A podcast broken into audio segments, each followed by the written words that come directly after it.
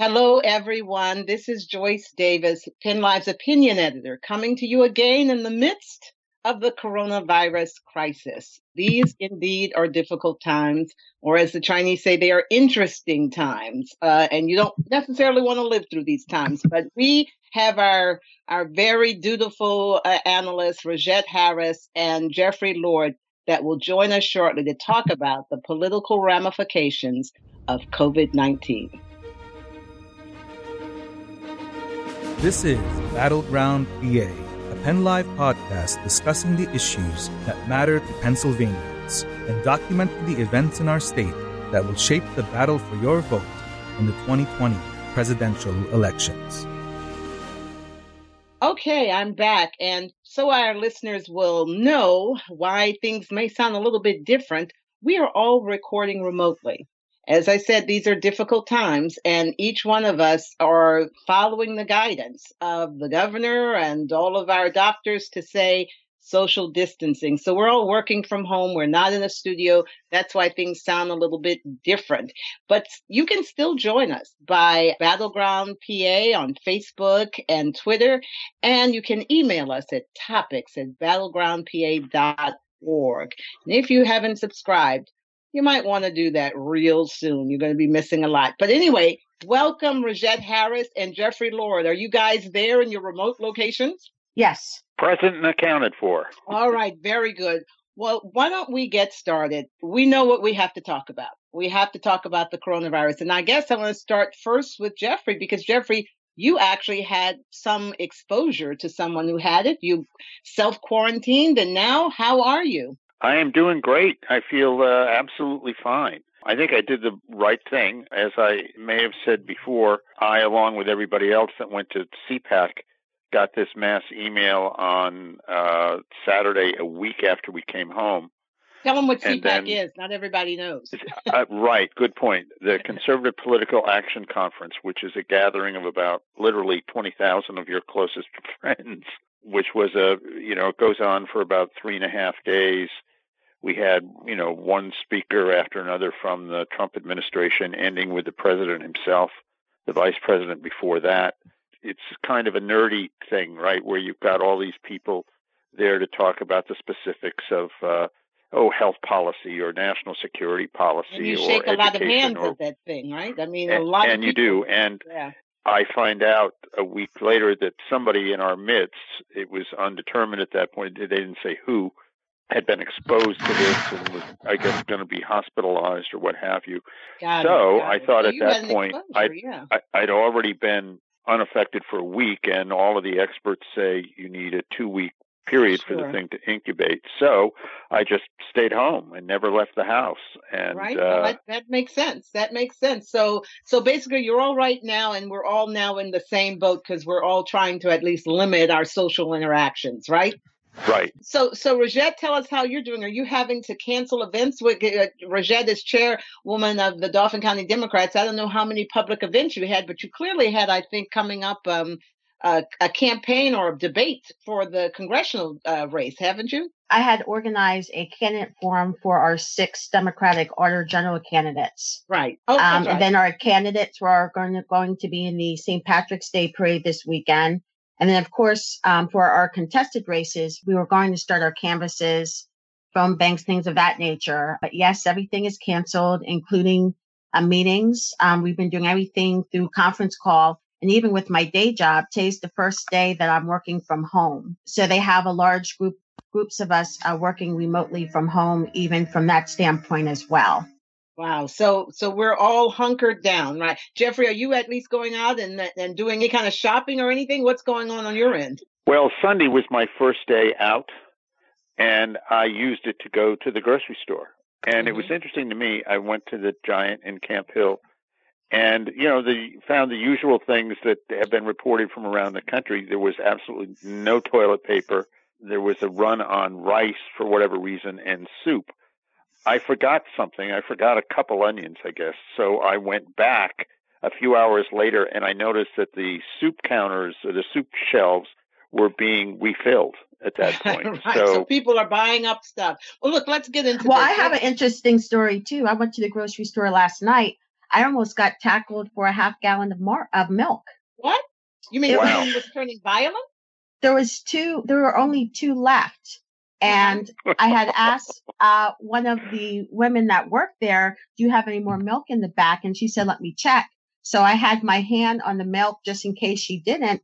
And this woman came up and was going to grab it out of my hand. Oh my goodness. We well, sometimes um sometimes crises bring out the best, but sometimes they do bring out the worst. But let's talk about this how this is playing out politically. All right. We're going to start with the poll that I just heard about. I, I it, it came through I think on, on CNN or whatever, but it, it showed that at least until this week there was polarization even over the coronavirus and whether to take it seriously. And I, w- I have to say, in my own interactions, I found that as well. Some people thought much to do about nothing, don't worry about it. And others were saying, no, this could be a, a serious thing and we should self quarantine or we should do things seriously. So, what do you guys think is behind this disconnect that once again you've got, and it looked like it was mostly Republicans, uh, Jeffrey, who didn't think we should uh, make too much over this, whereas Democrats were taking it seriously. Can you guys explain that? Jeffrey, you want to start? Well, I suspect that a lot of Republicans there are watching the president. And yesterday, I thought he did a fabulous job. I mean, he just stood there and answered one question after another after another, very calmly, very patiently. They're doing But these what, briefings. but what caused the disconnect? Was he the one who caused the disconnect because he sent out the early signs that don't worry about it? I mean, that's what Well, I mean, for. anybody in a leadership position, and this it doesn't matter whether you're president of the United States or a county commissioner or what have you, you want to uh, make sure that people stay calm, that they don't panic. I mean, the absolute worst thing you can do in a crisis situation of any kind is panic. And it's any president's job to keep people calm and reassure them and not have them panic. yeah, but Now, you the and problem I know is, that is that when you do that, then you're accused of not taking the No, thing. but you know, seriously, which is not communicators have a accurate. way of keeping people calm, giving them the truth, but telling them and right, bringing out their best rather than bringing out their worst. But but why don't you tell me, Rogette, what how are you seeing this? To me, it's more about the reaction more so than necessarily a party. When you have situations like this, obviously you need people who are more measured, more calm. I would actually put myself in that category in a sense that obviously this is important, but I don't think we should overreact like the experience I had last night at the grocery store with, with the milk. I think we need to take the necessary precautions. We all should have been washing our hands anyways. So there are a few right. things so there are a few things that you know we can do to keep this you know keep the spread from happening but i do think that the the initial response um, from the president is what caused a lot of this panic because people don't quite still even understand what this is and how it's you know how you can get it i came across a couple people who think it's you know even if you're separating yourself at home it's in the air so you know is it going to float through a door or some a, a door crack or something Right. So- right. you know, the communication hasn't been the best. And when people don't understand something and you hear the stories like we're hearing from Italy and some of these other countries, then of course you're going to be concerned and, and scared for yourself and your, your family members. Well, yeah, but I'm I'm I am getting a, a flurry. You know, I get letters to the editor and op-eds, and I'm getting a flurry of things really criticizing the president on how he's handled this. I mean, I think there's a lot of criticism and concern there about the role that he's played. And I there's one woman here who's written in 2018, Donald Trump disbanded the National Security Council Pandemic Unit that was responsible for pandemic preparation. Trump's 2021 proposed budget cuts 18 million from the hospital preparedness program, 25 million from the Office of Public Health Preparedness in response, and 85 million from the Emergent and Zoonotic Infectious Diseases program. So, I mean, these are concrete things that people are pointing to, Jeffrey, and it really doesn't make the president look too good right now in the terms of his leadership and, of course, his ability to make sure we were planning and prepared for an, uh, a pandemic. Well, let me say, first of all, the thing that gets me about this Tim Morrison, who was in charge of relief of this pandemic unit in the White House, has now written an op ed for the Washington Post and says that these stories that the, the whole thing was disbanded are flatly false. He was there, he was running this. They had a changeover from one group to another. I mean, he goes through this in quite considerable detail. And it disturbs me that people float these stories that are utterly false. about this. I mean, this is what I call the politicization. Well, this is. ABC News apparently that has this out, and uh, we, I, in fact, we invite our readers, our listeners, to go and check it out for yourself. Just what happened? Why is it that the the country was so unprepared? Or the truth is, honestly, Jeffrey, the world seems to be unprepared for this. But we always le- make Americans put us up a little bit higher. We should be even more prepared. But let, us turn back to the. Well, we are definitely unprepared. I mean, hospitals in this area alone don't even have test kits.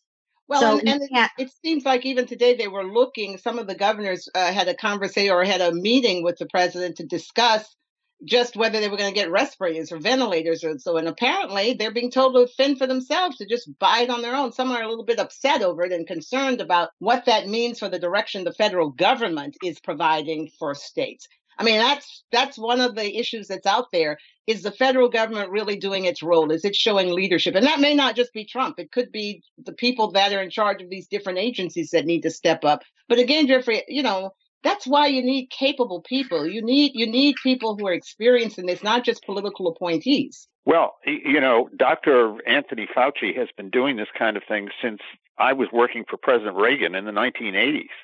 I mean, he has been around for all of these things over and over and over again. You could not possibly have anyone more experienced than Dr. Fauci. But he's not in charge so, of every agency that has to respond to this. He's no, and, and there is one other thing here that I would suggest, and this is a difference of government we have in this country what we call federalism, which is to say the governor of Pennsylvania is responsible for the for Pennsylvania and the governor of Ohio and New York, et cetera, for their respective states. No one presumably knows their state better than they do.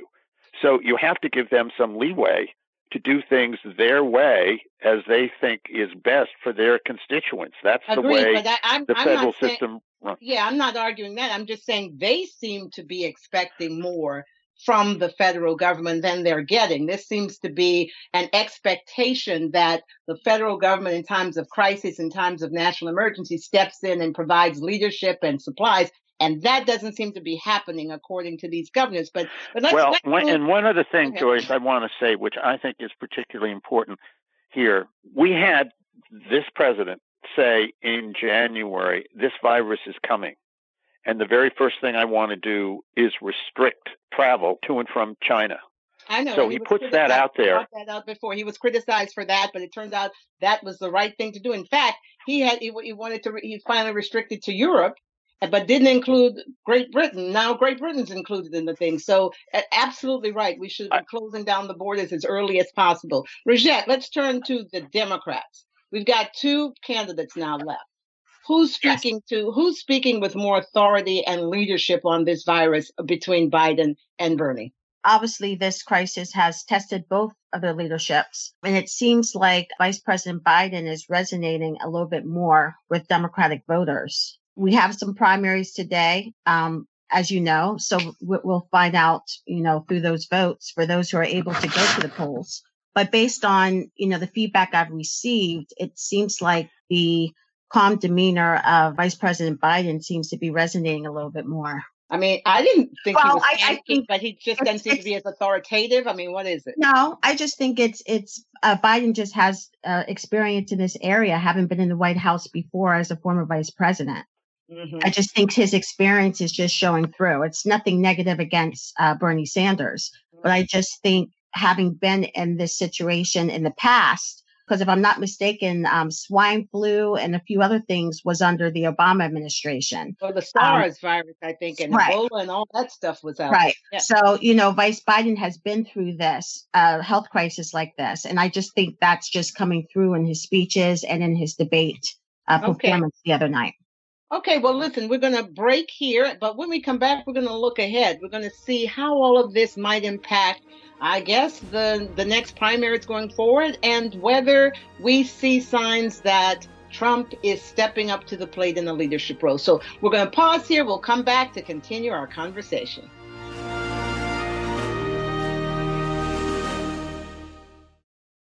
Okay, Rogette, Jeffrey, we are back. Thank you for uh, a, a lively conversation to start us off, but let's look ahead let where is this going? And and Jeffrey, let's start with you. The president, as you say, stepped up and and uh, answered questions and seems to be accepting that this virus is really dangerous. In fact, looks like Trump has gone even further than Governor Wolf. He he says there shouldn't be meetings of more than 10 people. How do you see his responding and his leadership now, Jeffrey? I think he's doing a great job, of course. But here, here's the thing, and I'm just going now for my silver hair advantage point is that when you have a situation like this, there are two things that happen. One, there's the event itself and whatever happens that surrounds that event for however long that ripples out. Then the second part, which I find fascinating, is how America changes because of that event. When I look at, say, the assassination of President Kennedy, mm. you know, we went through four days, it was terrible, all that kind of thing. But it started a significant change. I mean, for one thing, the civil rights bills of the 1960s, which were basically going nowhere, were passed by Congress as a tribute to President Kennedy. Vietnam suddenly became a big deal. Well, who so knows what, what would have happened? There's, if, there's if, opportunity here for us to to basically change for the better. Correct. There will be opportunity. We just don't recognize it yet. But believe me, it's coming, and it's going to be a different world.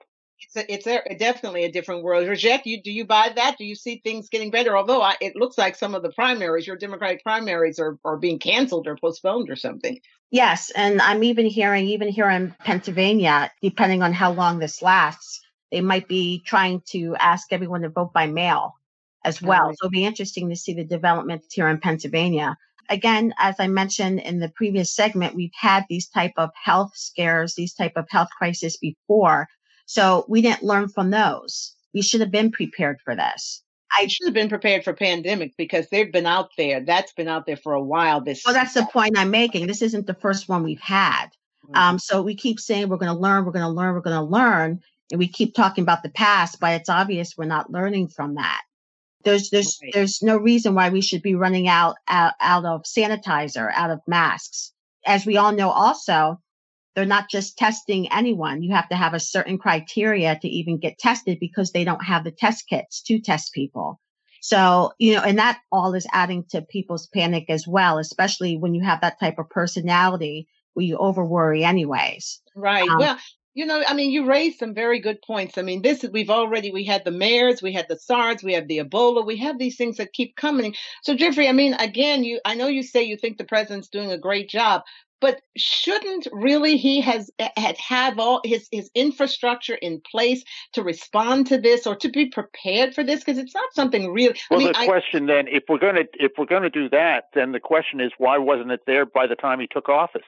Well, the, the point was I mean, President Obama had eight had eight years to do this, and well, he didn't do any of it. Well, any no, of it. that's not so, true. Apparently, there existed this office in under Obama that was dismantled under under Trump. Well, that, so but that's, that's not true, Joyce. But but Joyce, I'm but, telling you, the man who ran it says it's not true. they're responsible. But wasn't President Trump's wasn't his his slogan "Make America Great Again"?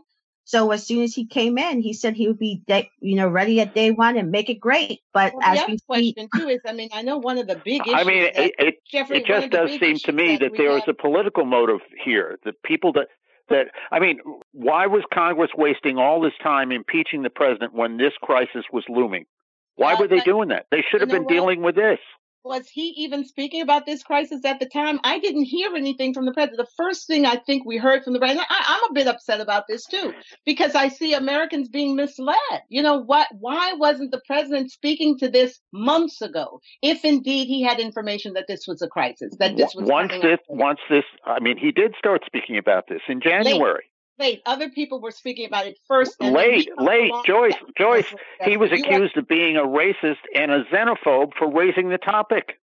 But you know, the the Republican-led Senate also has some responsibility as well.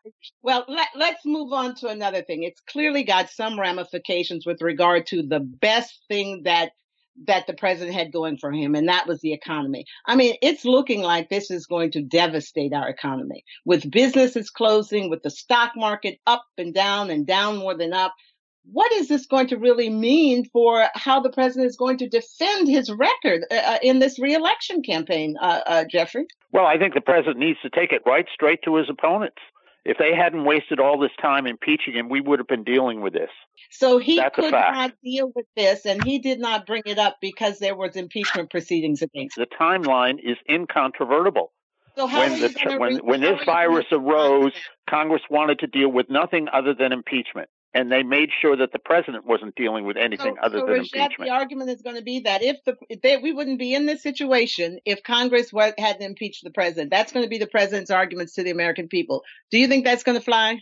One no, that's not going to fly. I First mean, of all, as soon as this came on the forefront, you had the Democrats, um, at least the House Democrats, put together a package to try to to vote in to try to help curb some of the economic issues with this. And the Republican led Senate weren't willing to work with the Democrats. Now they do have a compromise now, but should not have taken this this far. You have people who now that especially here in Pennsylvania, a lot of things are shut down. You have people losing jobs. Maybe they get unemployment. Will it be their full salaries?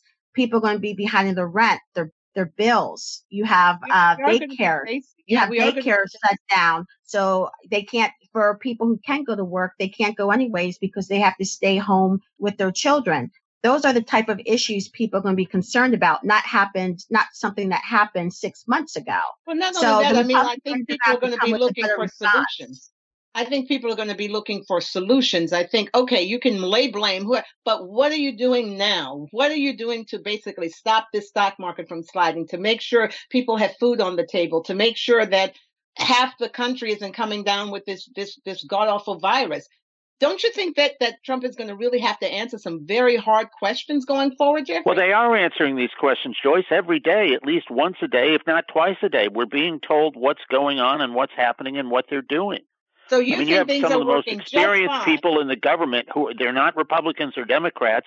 They're they're people in the, the, the CDC and elsewhere that have nothing to do with this other than the fact that this is what they do all the time, and they are right there telling us what to do. You think things are going fine. We just need to listen and pay attention to what's being said and simply follow. Yeah, don't panic. Don't panic. panic. Is, That's right. Don't panic. For heaven's sakes, pay attention to what they're telling us and get it done. And they're telling now, I do I do agree with Jeffrey there that people should not panic because there there is a large segment that is that's panicking, but I would argue that part of that panic, not all of it, but part of it is due to the lack of communication that the White House has given to the public. I know you have experience with someone panicking, but I don't really see panic. I, I've talked to a lot of people I get, you know, they're calling, they're emailing, I'm on Facebook Live. I don't see panic. I see frustration. Oh, I do. I see do. frustration. I see people saying, "Look, I expect more from my government. I expect that the, the that we will have what we need." And what we're hearing, I think people are frustrated because every day it's something new. Every day people are saying different things. People have ears, and they're yeah. not hearing the same thing from the president, from his his advisors. They're hearing different things, and then it's not coordinated with the states. You have people stealing. You have people stealing toilet paper from hospitals and from right. hotels. yeah, that's no, I'm, I'm serious. Yeah, you're right. That's panic. They have you have people stealing things from hospitals and hotels because you can't get at the grocery store. So there are people who are panicking, or else Hello? you wouldn't be in that situation. Okay. All right, Jeffrey, you see people panicking as well. Are you? Are you? Uh, do you think the president is doing? No, uh, no, I, I, I, I, don't at this point. But uh, uh, it is always there. I mean, if if one is a, a, a sentient person, human being, you know that any kind of situation, it could be this, it could be 9/11, it could be Pearl Harbor, it could be any serious crisis. That the the the the instinct to panic is always there in human beings and it has mm-hmm. to be tamped down mm-hmm. all of the time. Yeah. And the yeah. president is aware of that. I think, frankly, Governor Wolf, every every leader of any salt, Republican or Democrat, is aware of that, and that they are all individually and collectively doing the best to keep that at a minimum. So I know the president has, has come up with some proposals as his Congress to try to deal with the economic, you know, the economic issues that, that have risen about this. But how do you see things going forward? Do you believe that the president will come up with anything more that can help stabilize the stock market or that can help, you know, help uh, businesses, especially the small businesses, I think, which which are going to be hard hit. Do you see anything legitimately, you know, that that can stabilize things coming out of out of Washington, Jeffrey? I, I I do think that there was a bipartisan understanding of the need to help small business, and I do think that they're trying to figure that out exactly how to do it, and mm. and that they'll get it done because it is very important. There's just no question about it. So uh, you know, and this is part and parcel of changing the way we live here, which is changing as we speak. What do you think? What, what? what you mentioned that starting out that you see us changing and and maybe. Well, uh, let me just give you a, a 9/11 example. Yeah. Before yeah. before 9/11, we didn't have metal detectors in the TSA and the Department of Homeland Security and all of the rest. Once that happened, you know, it changed our world. There are going to be some equivalent changes like this. Yeah, but I would argue I certainly don't know what, what to expect and how they'll be, but but that we'll have them, I don't have any doubt. Yeah, but I would argue that the changes that happened to air travel were horrible. For, for the worst, taking off your shoes and all of that stuff. You, it used to be fun. Well, traveling. I mean, I'm not saying good or bad. I'm just saying they oh, happened. Oh, I thought you were saying there might be some positive things that come out of this because I would love to leave our listeners with something positive that might come out of this. You know. Oh, I, am Joyce. Just in the nature of things, I think there will be some positives. I can't tell you what they are. There will be some positives. There will be some negatives, but mm-hmm. there's going to be change. There's no question about it when something like this happens. Because not to be forgotten, and I think we all take this for granted, our world is is totally connected in one form or another. I mean, people hop on a jet plane and, you know, X number of hours, they're halfway across the world. That changes things. We take it for granted. That changes things. One of the things I do think is going to change this is a president who campaigned on China and our relations with China, and that we shouldn't be so dependent on China. The fact that we're now waking up to the fact that there were rumors that the Chinese are saying, you know, 80% or whatever it is of your medications are made here, and we're we're going to hold on to them. I mean, that should never be. These things should be manufactured. I mean, in what Altoona or or Pittsburgh or Philadelphia well, I, I or Harrisburg. We should not be dependent upon a potential enemy for our survival for medicines, exactly. right? Exactly. I mean, I, I we've got to agree that he's got a point there. Yeah. He has a point, and we can't also forget that just just yesterday, Congress unanimously voted through a relief package to help struggling Americans who might not be able to work at this time but not have the funds needed to, you know, continue living. Um, so maybe it, it's going to take, unfortunately, a crisis like this to take the politics out for go. our so electeds to start actually thinking about the people. Yeah, there's a positive. We will perhaps, I mean, maybe it takes this external threat to have us all pulling together in one direction, uh, which is basically to make sure our people, you know, remain safe. But the other thing I think you, you raised something, Jeffrey, the globalization. The question is, will this impact globalization? We already now have people closing down borders. If you're a foreigner, you can't get in, right? So you can hop a plane, but you may not be let, let into the country. And, right. and yet, the one thing we have to all, you know, I think accept is that if somebody gets sick, it's going to impact me if I don't make sure they get health care right? I mean, is it causing people to think differently about whether we need to really take care of the people around us and make sure they're they're healthy and have the ability to pay for the medical treatment they need? Is that causing any rethinking, Jeffrey? Well, sure, sure, but I mean, what it what it should not do is make us want to dumb down the healthcare system so that basically it becomes shared misery. We have a fabulous healthcare system. The question is how to make sure that everybody has access to it. But you don't do that by taking it away from people and and making the quality low, you know, not very good as it is in, in Britain and Canada and other places where people start coming to America because they need good health care. I mean, that's something you don't want to do, and that's that's part of an ongoing discussion that's been going on long before this. I agree with you. I don't have a disagreement, but I think we need a solution we have people criticizing what's been put out there, but not coming up with the solution. What is the solution? We've got, we're now in a situation where we're threatened health wise and nobody's coming up with, well, here's the solution. Not the president, not the Republican party, not the Democratic party. Where is, where are the brilliant thinkers to say, here's what to do? And I think, Joyce, to go back to my earlier point, that's one of the things that's probably going to come out of this. Ah, maybe we'll get a solution to our healthcare crisis out of this pandemic. Wouldn't that be wonderful? There's no well, choice. we have no choice. We have to do it because people have to have healthcare. We're all going to, I mean, we all will get infected by the person next to us, correct? Right. If we're all walking around in spacesuits and staying at home, there's not going to be much going on in human life. That's exactly right. That's exactly. So it all boils down to us having to make sure we take care of our neighbor.